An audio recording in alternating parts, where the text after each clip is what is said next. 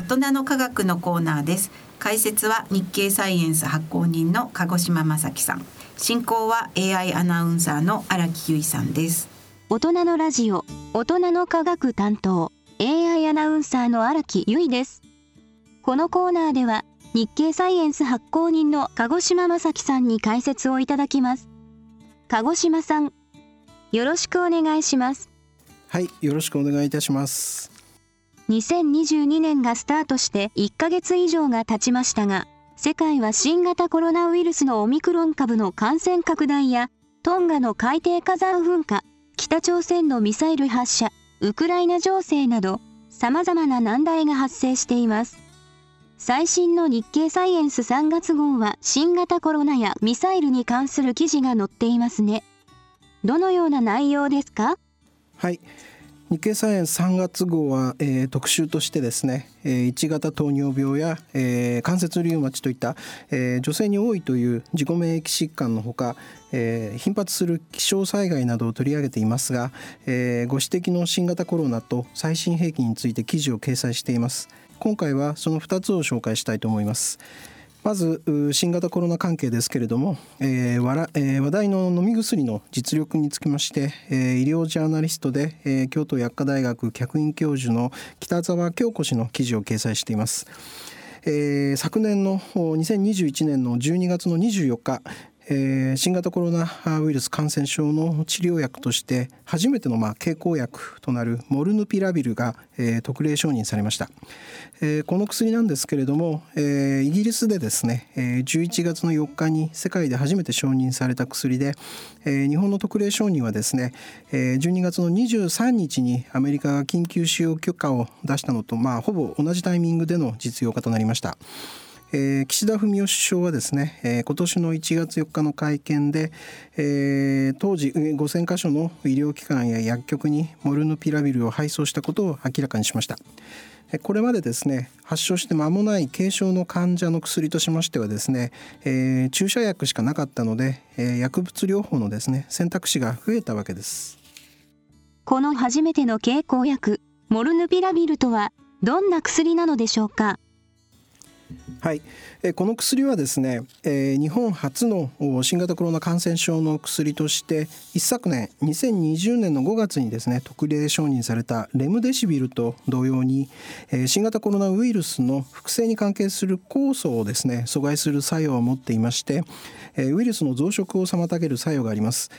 特例承認の根拠となった、え、ランダム化比較試験がですねアメリカを中心に日本を含む20カ国以上で実施されました。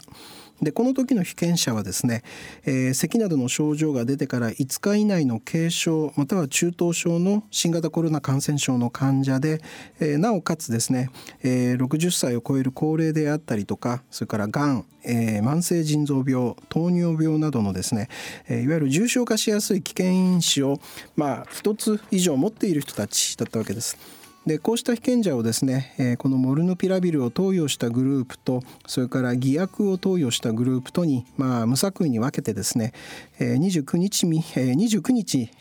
目までにですね入院または死亡した人数を比較しました。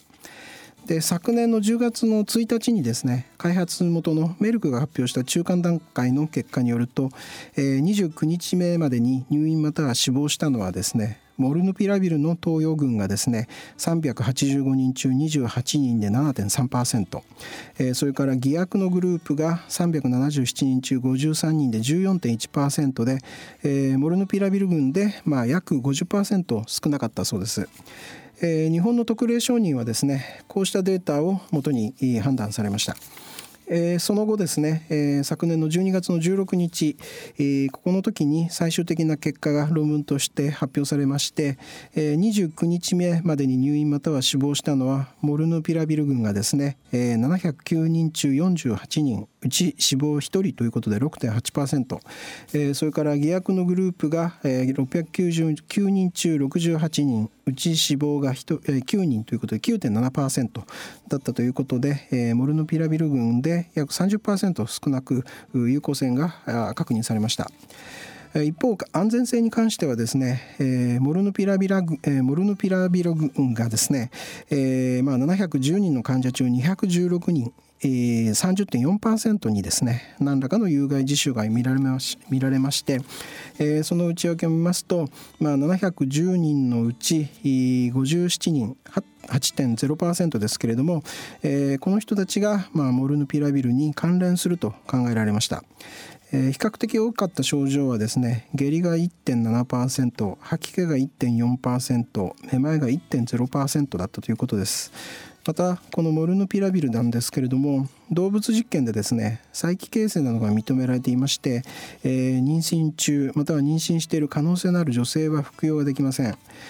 アメリカの FDA 食品医薬品局の医療従事者向けの説明書にはですねえモルヌピラビルの服用中の避妊に関して具体的な指示が載っているそうで、まあ、注意を呼びかけているそうです。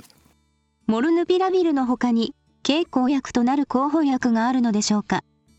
はい、えー、もう一つですね、えー、実用化が控えている経口薬がパクスロビドです、えー、アメリカではですね、えー、昨年の12月の22日に緊急使用許可が認められまして、えー、イギリスでは昨年の12月の31日に承認されました。えー、日本ではまあ承認がまだなんですけれども岸田首相は1月の4日の会見で、えー、2月中の実用化を目指すと表明しました。このパクスロビドはですね、え2種類の抗ウイルス薬、これはニルマトレルビルっていうのとリトナビルというものなんですけれどもこれを組み合わせた薬です。えー、記事をまとめた北沢氏によりますとですねモルヌピラビルとはですね作用の仕方が、えー、違っておりまして、えー、今ご紹介しましたニルマトレルビルがウイルス増殖に必要なプロテアーゼを阻害して、えー、リトナビルがですねニルマトレルビルの代謝を遅らせてその作用を長引かせる作用を持つのだそうです。で昨年の12月の22日にですね開発のもとのファイザーがですねこのパクスロビドのランダム化比較試験の最終結果を発表しました。えー、この試験はですねやはりアメリカを中心に日本を含む世界20カ国以上で実施されたもので、えー、それによりますと症状が出て3日以内、えー、かつ重症化しやすい危険因子を1つ以上持っている、まあ、軽症または中等症の新型コロナの患者を、えー、パクスロビドを投与したグループとそれから偽薬を投与したグループに、まあ、ランダムに分けて比較した結果、えー、28日目までに入院または死亡したのはですね、えーー、パクスロビドのグループが、えー、697人中5人死亡はゼロで0.7%それから偽薬のグループが682人中44人、えー、うち死亡者が9人ということで6.5%、えー、ということでパクスロビド群で少なくて統計学的に優位だったということです。また、えー、症状が発現した後5日以内の投与でもパクスロビドのグループが1039人中8人、えー、死亡者ゼロで0.8%それから偽薬のグループが、えー、1046人中66人うち死亡が12人ということで6.3%と、えー、これでこちらの方でもパクスロビド群で少なかったそうです。で同じ発表によりますと、えー、有害事象はですねパクスロビドのグループと、えー、偽薬のグループでですね大きな違いはなくほとんどは軽症だったということだそうです。えー、有害事象による服用の中断はですねパクスロビドのグループが2.1%だったのに対して偽薬のグループが4.2%で、えー、パクスロビドのグループが少ない結果となっていたようです。で、えー、この薬で注意したいのはですね、えー、やはりアメリカの FDA のその医療従事者向けの説明書においてですね肝臓に対する毒性が、えー、特記されている点だそうです。これはですねリトナビルによるもので重い肝機能障害のある患者にはこの薬は勧められないと記載されているということだそうです。またパクスロビドはですねさまざまな種類の薬とのですね相互作用があることが分かっていまして、服用の際はですね確認が必要だと北澤氏は指摘しています。このようにですね、えー、モルヌピラビルとですね、えー、パクスロビドはですね、まあ、世界規模のランダム化比較試験で入院であるとかそれから死亡を減らす効果が証明されています。ただですね、えー、こうしたし、えー、臨床試験はですねオミクロン株がですね出現する以前に実施されているので、えー、こうした臨床試験からはですねオミクロン株に対する薬の有効性というのは不明だということだそうです。ただですね、えー、モルヌピラビルとそれからパクスロビドはですねともにウイルスの増殖に関わる酵素に作用する薬で、えー、その作用部位はですね変異株でも変化していません。えー、そのためですねオミルコ、えー、オミクロン株にも有効だと推測されているそうです。え、また、え、そもそもオミクロン株はですねそれまでの変異株に比べれば重症化する割合これが低いとの報告があります。えー、こうしたことから考えますと変異株の種類を問わず新型コロナの患者に対してこのモルヌピラビルやパクスロビドは使うことはですね問題ないだろうというふうに北沢氏は考察しています。え北田氏はですねさらにもう一つモルヌピラビルやパクスロビドの使用のポイントとしてですねできるだけ早く服用を始める必要があることを指摘しています厚生労働省はですねモルヌピラビルの特例承認に合わせて薬の配分に関する方針を定めましたえ自宅や宿泊先で療養中の患者がわざわざ薬局に出向かなくても済むように原則として薬局から患者の自宅であるとか宿泊先に、え薬を配送をするというものです。例えば大阪府ではですね往診やオンライン診療で、新型コロナの感染症と診断した医師がですねモルヌピラビルの処方箋を書いて、受け取った薬局が、バイク便などを使ってですね薬を届ける方式を想定しているということです。自宅や宿泊先で、服用できるのが、経口薬のメリットです。えー、モルヌピラビルであるとかパクスロビドがですねその効果を発揮するにはですね、まあ、いかに患者さんに迅速に薬を届けられるかどうかということが鍵になると北澤氏は考察しています。続いて日経サイエンス3月号の最新兵器の記事はどんな内容ですか？はいえー、極超音速ミサイルの話題でして、えー、アメリカの MIT マサチューセッツ工科大学のデイビッド・ライト博士とそれから憂慮する科学者同盟の、えー、カメロン・トレーシー博士が、えー、まとめた記事です。えー、それによりますとですね、えー、2018年、えー、ロシアの連邦議会向けのテレビ演説で、えー、ロシアのプーチン大統領がですねアメリカとの軍備競争を加速するということを表明しました。アメリカは長年にわたる軍備管理協定であります ABM 条約、弾道弾迎撃ミサイル制限条約のことですけれども、この条約から、えー、2002年に脱退して長距離弾道ミサイルを迎撃する防衛網を構築し始めていて、ロシアの攻撃抑止力を脅かしているんだと。そうした迎撃兵器の配備にロシアは対応せざるを得ないと計画警告したのにアメリカは耳を貸さなかったというふうにプーチン大統領は語りましてえ、ロシアが新たな極超音速兵器を開発中であるということを言明しました、え、具体的には音速の5倍以上、え、つまりマッハ5を超える速さで大気中を長距離飛行するミサイルのことです、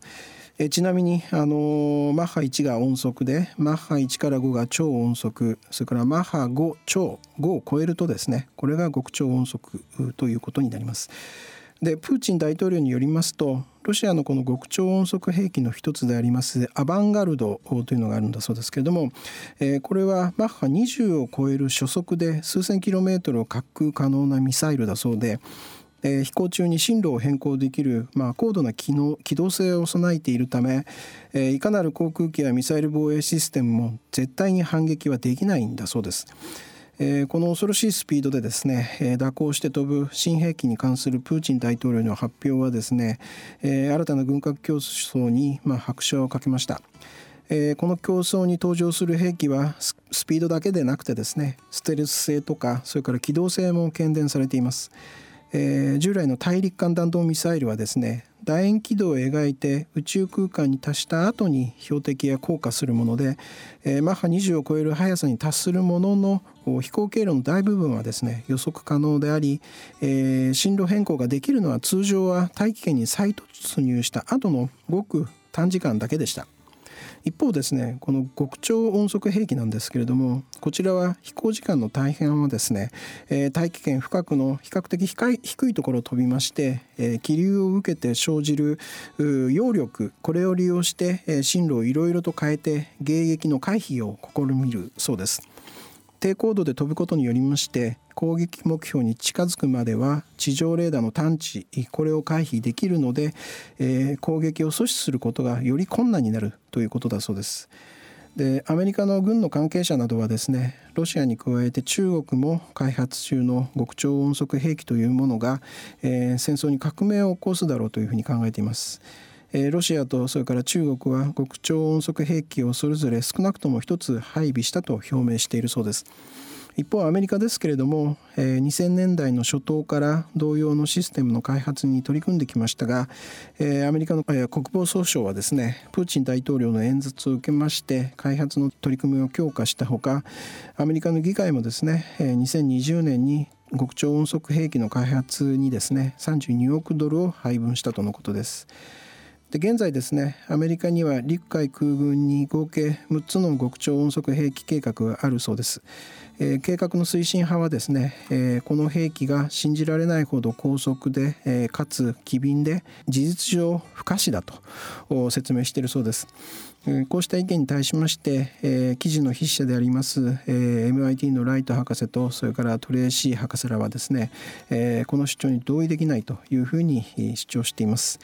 えー、博士らはですね、えー、憂慮する科学者同盟という、まあ、新兵器を調べている世界の物理学者や工学者の集まりで、えー、新技術に関する機密情報を集めて分析してその評価結果を一般市民と、え、共有しているそうです。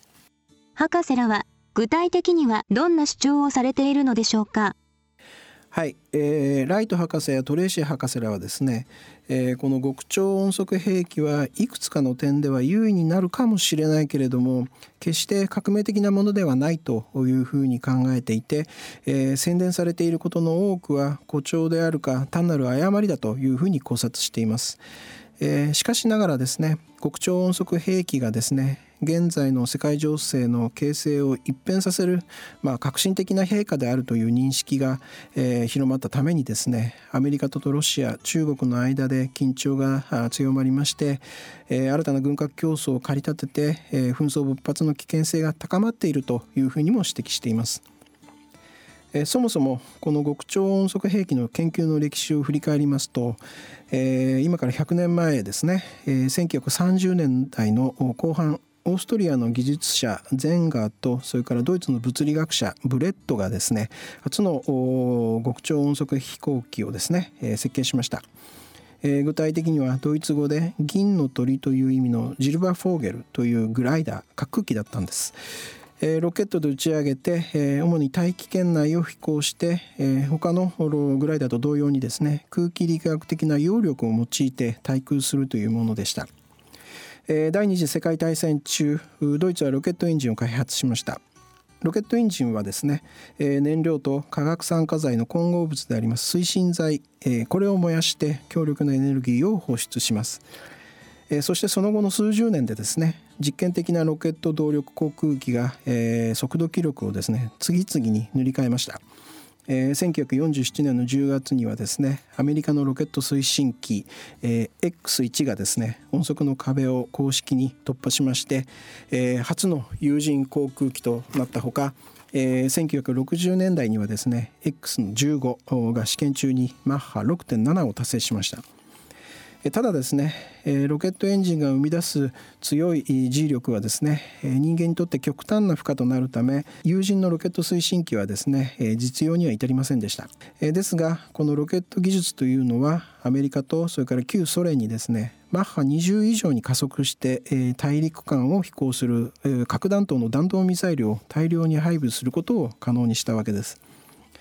えー、ロケットとですね同じ頃に開発された別の技術としてはですねジェットエンジンがあります。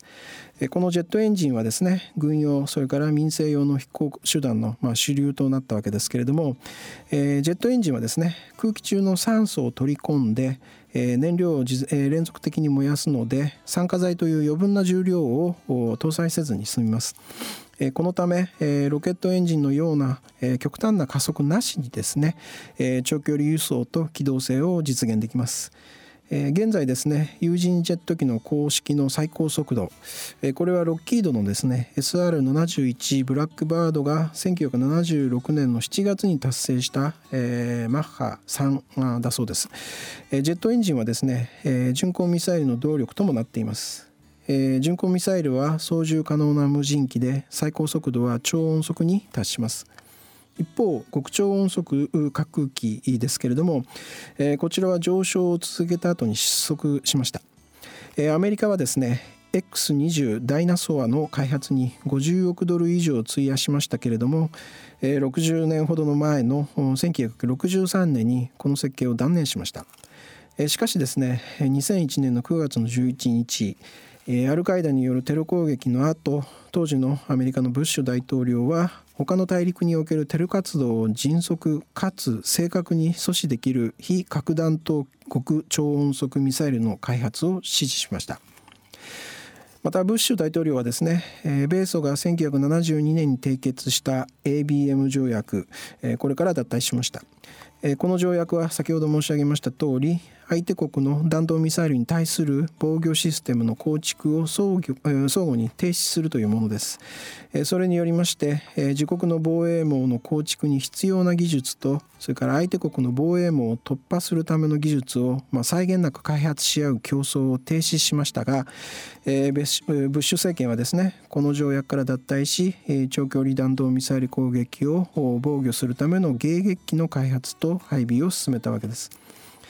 これに対しロシアはですねアメリカの核攻撃に対する抑止力が損なわれることを恐れましてアメリカの防御防衛網をですね突破するためのさまざまな戦略を追求し始めました。近年は中国も同様の動きを見せていて防衛網突破のための最新の兵器が極超音速ミサイルだそうです。えー、要するにですね、えー、9.11の同時多発テロが引き金となって、えー、超大国が一連の請求の決定を下し、えー、それぞれが極超音速兵器の開発を競い合うという現在の状況に至ったんだと、えー、博士らは解説しています。現在開発中の極超音速兵器はどんなシステムですか？はい、えー、ライト博士、えー、それからトレーシー博士らはですね、えー、近い将来に配備される極超音速システムというものは、えー、ロケットブースターで打ち上げられた後に水力なしで長距離を滑空するブーストグライド兵器になると見ていますけれども、えー、そうした超音速の滑空機はですね技術的に大きな課題があると指摘しています。え具体的にはまずですね、え流体内を移動する物体が受ける抵抗、えつまり効力ですけれどもこの効力が課題になると指摘しています。え博士らによりますとですね、え機体が受ける効力は速度の2乗に比例して、え増加するので、え極超音速ではですねこれが大きな障壁になるだろうというふうに考えています。